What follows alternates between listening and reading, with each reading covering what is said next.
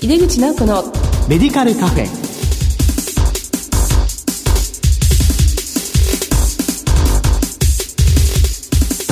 こんばんは。帝京平成大学薬学部の井出口直子です。井出口直子のメディカルカフェ。この番組は医療を取り巻く人々が集い語らい情報発信をする場です。今月の特集テーマは診療報酬改定と広がりつつある薬剤師の役割です平成30年度改定についてゲストをお迎えして伺う2回目。前回は川上先生に改定の総論的な話を中心に伺いました。今回も楽しみですね。お楽しみに。井出口直子のメディカルカフェ。この番組は武田手羽の提供でお送りします。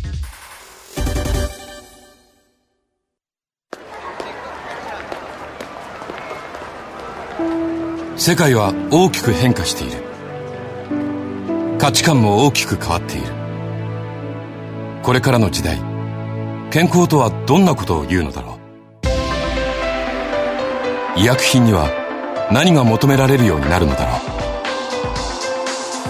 一人一人に寄り添いながら価値ある医薬品を届けたい。私たちは武田手羽です。帝京平成大学薬学部の井出口直子です。診療報酬改定と広がりつつある薬剤師の役割特集の2回目です。今回は30年度診療報酬改定のポイントと薬剤師の役割と題してお送りします。ゲストは前回に引き続き浜松医科大学医学部附属病院薬剤部教授、薬剤部長の川上淳一さんです。川上さん、今回もどうぞよろしくお願いいたします。よろしくお願いします。前回はあの、川上先生には少しこう大きい、まあ、視野で今回の診療報酬改定についてご説明いただきましたが、今回は少しこう個別のことについてお伺いしていきたいと思います。えー、先生いかがでしょうか？こう薬剤師に関連する今回の診療報酬改定のポイントというのはどのようなところにありますでしょうか？はい。大きく言って2つ挙げられると思うんですけど、1つはやっぱりあの医薬品適正使用に関連する項目がまあいくつかあるかなと思います。それから2つ目はですね、あの医薬品安全管理に関するような項目、そういったものもいくつかあります。じゃあ少しあの、まず1つ目のこの医薬品適正使用に関しては、まあどのようなものがありましたでしょうか、はい、例えば医薬品の適正使用っていうと、まあ、言葉としては古い言葉なんですね。1993年ぐらいから使われていて、あの、医療薬学の教科書にもある言葉なんですけれども、はい、いくつかある中で、まず最初に挙げられるのは、あの、ポリファーマシー対策、多剤投薬とか、はい、重複投薬などを、特にそういうのが不必要な場合の多剤投薬などを、まあ、どう減らしていくかっていうようなことが挙げられると思います。特に病院薬剤師の先生方は、前回の改定で、薬剤総合評価調整加算とか管理料などが新設されたところは、記憶に新しいと思うんですけれども、ポリファーマシー対策の議論っていうのは、よくセンセーショナルなぐらいに薬がたくさん患者さんのご自宅等で余っていて、よく写真等で報道でも出たと思うんですけど、ね、これが日本全体で何億円、お金がもったいないからやめましょうという、まあかなりその財務的な視点で議論されてたと思うんですけれども、今回はまあもちろんそのポリファーマシー関連のものもいろいろと点数がついたり工夫されているんですけども、それに加えてですね、抗菌薬の適正使用とか、抗精神薬の適正使用など、あの、まさにその医療の質とか安全の観点から、あるいはまあ体制化防止など、それはもちろん医療を受ける患者さんの立場から見てもですね、本当の意味で医薬品の適正使用を進めていこうというような項目が盛り込まれたなという感じがいたします。はい、ポリファーマシーっていう言葉はこう数年前にも爆発的に多くの薬剤師がまあ取り組んだり、まあ、医療全体がですね、そういう流れがあったんですけれども、今回の改定では、まあ、どのあたりが整ったなという印象がありますでしょうか？はい。ポリファーマシー関連ですね、あの、いくつかのアプローチがあるんですけど、3つぐらいあるかなと思うんですけど、1つはその病診連携、いわゆるかかりつけ医の先生のところと、まあ、入院医療機関との連携なんですけれども、どうしても外来で複数の医療機関受診していたり、あるいは紹介受診と重ねていくと、なかなかそれを調整しにくい、薬を切ることができないっていうことがあって、薬剤増えていく傾向があると思うんですね。で、今回の診療報酬改定では、そのかかりつけ医などを評価している地域包括診療料などへの加算として、薬剤適正使用連携加算というものが申請されています。で、内容的にはですね、いわゆる主治医の先生から紹介されてきた患者が入院してきたときに、その入院医療機関の側で、まあ、減薬をして、まあ、当然そのかかりつけ医と入院医療機関との間で、まあ、情報のやり取りをするんですけど、で、その減薬した患者さんをまた地域に戻して、その入入医療機関からかかりつけ医の医療機関なんかへ情報を提供した時にですね、取れる加算などをつけました。ですから、評価としてはポリファーマシー対策なんだけれども、地域の中で病診連携をスムーズに進める仕組みの一つとして、まあ、使われたかなと言います。で、まあ、三つあるうちの二つ目としては、今度は入院中の減薬の取り組みの評価としては、前回の改定で薬剤総合評価調整加算ができてるんですけれども、ただ地域包括ケア病棟入院料で包括していて算定できない、まあ、そんな体制に28年度の時はなっていたんですね。まあ、それを今回注意協で日米薬の全国規模の調査データの中で地域包括ケア病棟入院料算定しているような医療機関ではもう5割以上の病院が薬剤総合評価調整加算にかかる業務を実施している。まあ、そういうデータが紹介されまして、まあ、それに基づいて地域包括ケア病棟において包括の範囲外とするという、まあ、そんなことがなされたっていうのも特徴かなと言います。で、3つ目はですね、今度は医療機関と薬局との連携になるんですけれども、はい、まあ、医療機関の側では6剤以上の内服薬から2剤以上減らしたという薬剤総合評価調整加算や管理料っていうのが算定できてたんですが、はい、その算定要件に該当する調剤報酬側の評価っていうのが、まあ、前回はなかったわけですね。なので今回新しく服用薬剤調整支援料というものが新設されまして、減薬の取り組みをした場合に薬局の側を評価するという仕組みができました。で、その場合もですね、医療機関の側が薬剤総合評価調整管理料、これ外来で算定するものなんですけども、まあそれを算定している場合に、その医療機関と連携した場合に評価するということですので、まあ制度としては、まあ減薬ということが軸にはなってるんですけれども、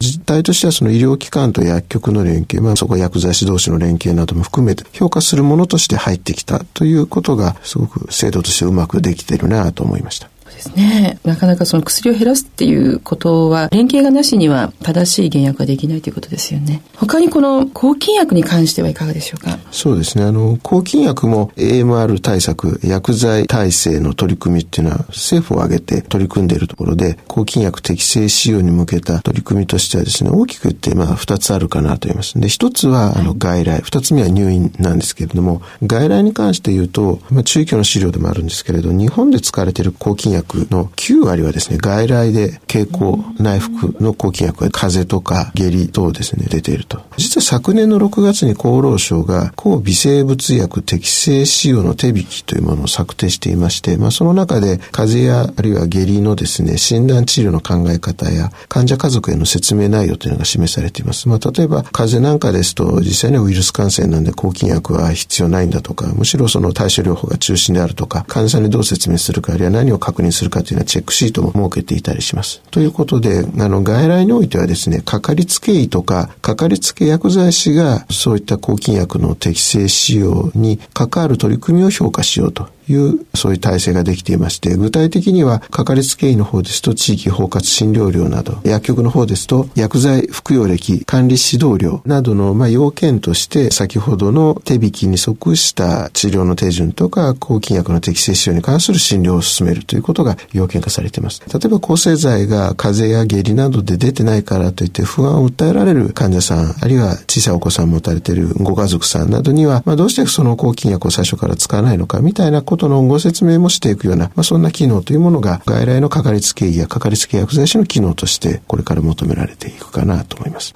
入院の方についてはですね、はい、あの、まあ、これまでもインフェクションコントロールチーム ICT として、えー、薬剤師も加わった感染防止対策のチームというのがあったと思うんですけれども、今度それに加えて、あの抗菌薬適正使用支援チーム、えー、アンチミクロバイルスチュアドスプチームの略で AST と称しますけれども、まあ、そういった取り組みをあの評価するような、まあ、まそんな診療報酬ができています。まあ、具体的には AST として介入とか抗菌薬の適正使用、あるいはその院内の教育啓発などの取り組みをした場合に、まあ、従来からある感染防止対策加算に抗菌薬適正使用支援加算を付加するような、まあ、そんな仕組みでして、まあ、その外来入院それぞれで抗菌薬の適正使用を進めていくような、まあ、それによって耐性化を防止したり、あるいは抗菌薬そのものの使用量を適正に減らしていったり、まあ、そんな取り組みを進めようということがなされています。はい。続いて、あの、抗精神薬についてはいかがでしょうか？はい。抗精神薬についてもですね、診療報酬の体系としては、多剤投薬を防ぐ仕組みを、処方量とか、処方箋料の減産という形で制度はできていたので、まあ、基本的にはその軸で様々な改定がされています。で具体的には、これまでも睡眠薬や抗不安薬は3剤以上出てると処方量とか処方箋量が、まあ、減産される規定があったんですけれども、今度はですね、睡眠薬と抗不安薬、まあ、合わせて4剤以上、だから具体的には多分2剤以上出てる場合も引き下げになったり、あるいはその引き下げになる点数もさらに減らすというようなことがされていたりします。それともう一つですね、ただ単に薬剤が多いというだけではなくて、ベンゾジアゼピン系の薬剤については今すごく適正使用が言われています。具体的には、あの、承認用量、常用量などの範囲においても、長期連用によって薬物依存が生じることがあるということが、まあ、言われていまして、あの、添付文書においてもですね、あの、漫然とした長期投与は避けることとか、あの、治療の必要性を十分に検討することなどが、まあ、言われています。ですので、具体的にはベンゾジアゼピンなども、12月、まあ、1年以上連続して同一の用法用量で処方されている場合に、処方量などを減産する仕組みっていうのが今回の改定でできています。まあ、ただこれ一律に減産するんではなくて、いわゆる十分な経験を有する医師、まあ、具体的には多分精神科の先生とか、あるいはそういった先生から助言を得ているような場合などは、除外される、まあ、そういった算定要件が、まあ、中京の答申では示されているので、まあ、おそらくそういった規定も盛り込まれるとは思いますけれども、まあ、いずれにしても、ベノジェズピンの長期投与を少し抑制するような仕組みができていると。で、さらに、こういったその抗精神薬の多剤処方の状態にある患者さんにおいて、減薬したり、処方箋を発行する場合でしたら、その処方箋を受けるような薬剤師の側、あるいは処方量でしたら、その医療機関の中にいる薬剤師や看護職員ということになると思いますけれども、まあそういった薬剤師や看護師に症状の変化などを確認する、まあそういう指示をした場合にですね、処方量とか処方箋量に抗精神薬調整連携加算というものを算定できるものが導入されています。ですから、ただ単に減らすことを前提とした、いわゆる処方箋量の減産だけではなくて、むしろ減薬して、そこにあの薬剤師などが関わって患者さんの症状の変化とか、まあ実際にはその治療がきちんと、え進んでいるかということを確認したときにそれを評価する加算がついてきましたので、はい、まあ抗精神薬の適正使用に対して、まあ医療機関であっても薬局であっても薬剤師が関わっていける、そういうものができたというのが大きいと思います。その、えー、名前もですね、抗精神薬調整連携加算とありますけれども、診療報酬の点数表の方を見ますと、いわゆる処方内容総合的に評価及び調整しということが書かれていますので、イメージとしてはですね、前回の改定でできた薬剤総合評価調整加算や管理量、まあその考え方が広がっていって、単純に減薬だけをするんじゃなくて、そこに薬剤師も関わって連携していくことを評価するということなので、あの、そういう意味であの、ポリファーマシーとか、あるいは抗精神薬の減薬、適正使用とということから、それがさらにこう連携に広がっていってるっていうのは、今回の改定ではすごく興味深いところかなと思います。やはりこう、連携というのは本当キーワードでずっと出てきてると思うんですけども、本当にこう薬剤師が活躍され、そして評価される場面が増えてきたというのが今回の大きな特徴でもあるということですよね。他にこう薬剤師が医薬品の安全に関わるような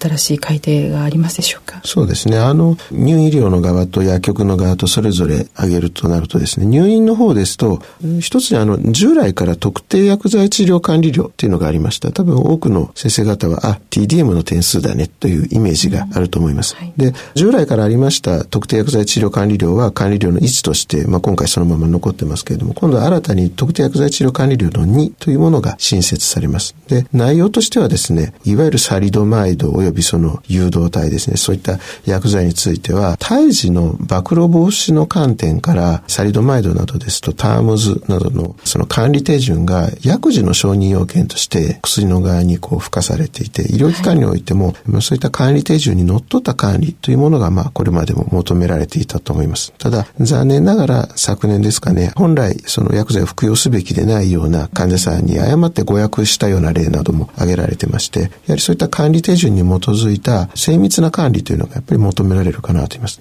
従来からありました TDM というのは血中濃度を測って、まあ、投与量を精密に管理した場合に管理量が評価されてたと思うんですけれども、まあ、今度新たにできた特定薬剤治療管理量2というのは決して血中濃度を測るわけではないんですが、もちろんそういった管理手順にのっとって厳格に管理する。まあ、それをですね、評価しているものです。ですから、どの薬剤ももちろんその安全管理というのは必要なんですけれども、特にその患者さんあるいは胎児の暴露防止対策などの観点から、その厳格な安全管理りがあるものをあの評価するような新たな特定薬剤治療管理料2が申請されたということは大きなことかなと思いますし、まあこれはあくまで将来的な可能性なんですけれども、胎児の暴露防止対策だけではなくて、他の理由でも厳格な安全管理が求められる薬剤であれば、こういった評価軸があり得ると、要は血中濃度を測らなくても特定薬剤治療管理料が算定し得るという点ではですね、すごく大きな広がりがあるかなと思います。で、薬局の側ではですね、今まであの、薬剤服用歴管理料っていうのがあったと思います。まあそういった薬歴においては、今までは患者さんにその薬の困難服薬指導をしたということを、むしろこう書いていたと思うんですけれども、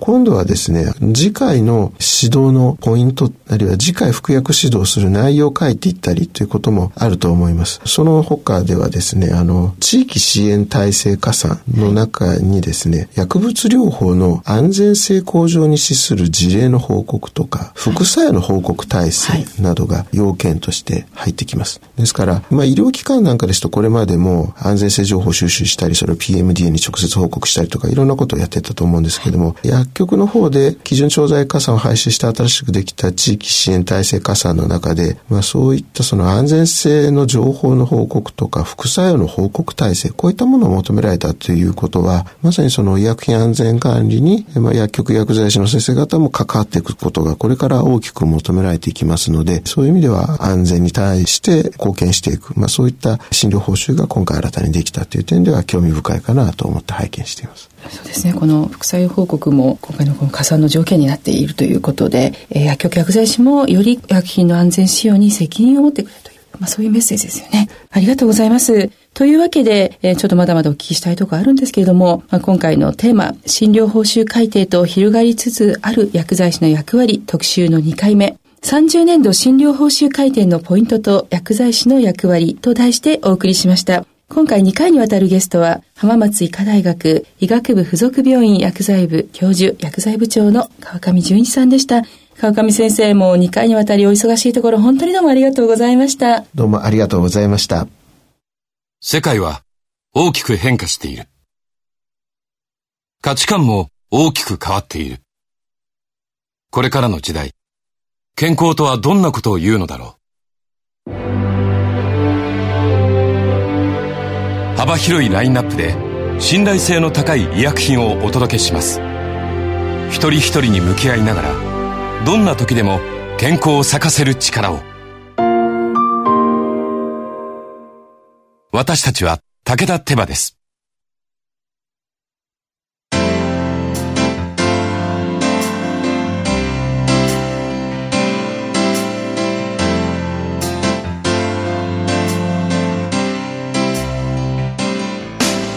平成30年度改定について2回にわたり川上純一先生にお話を伺いました。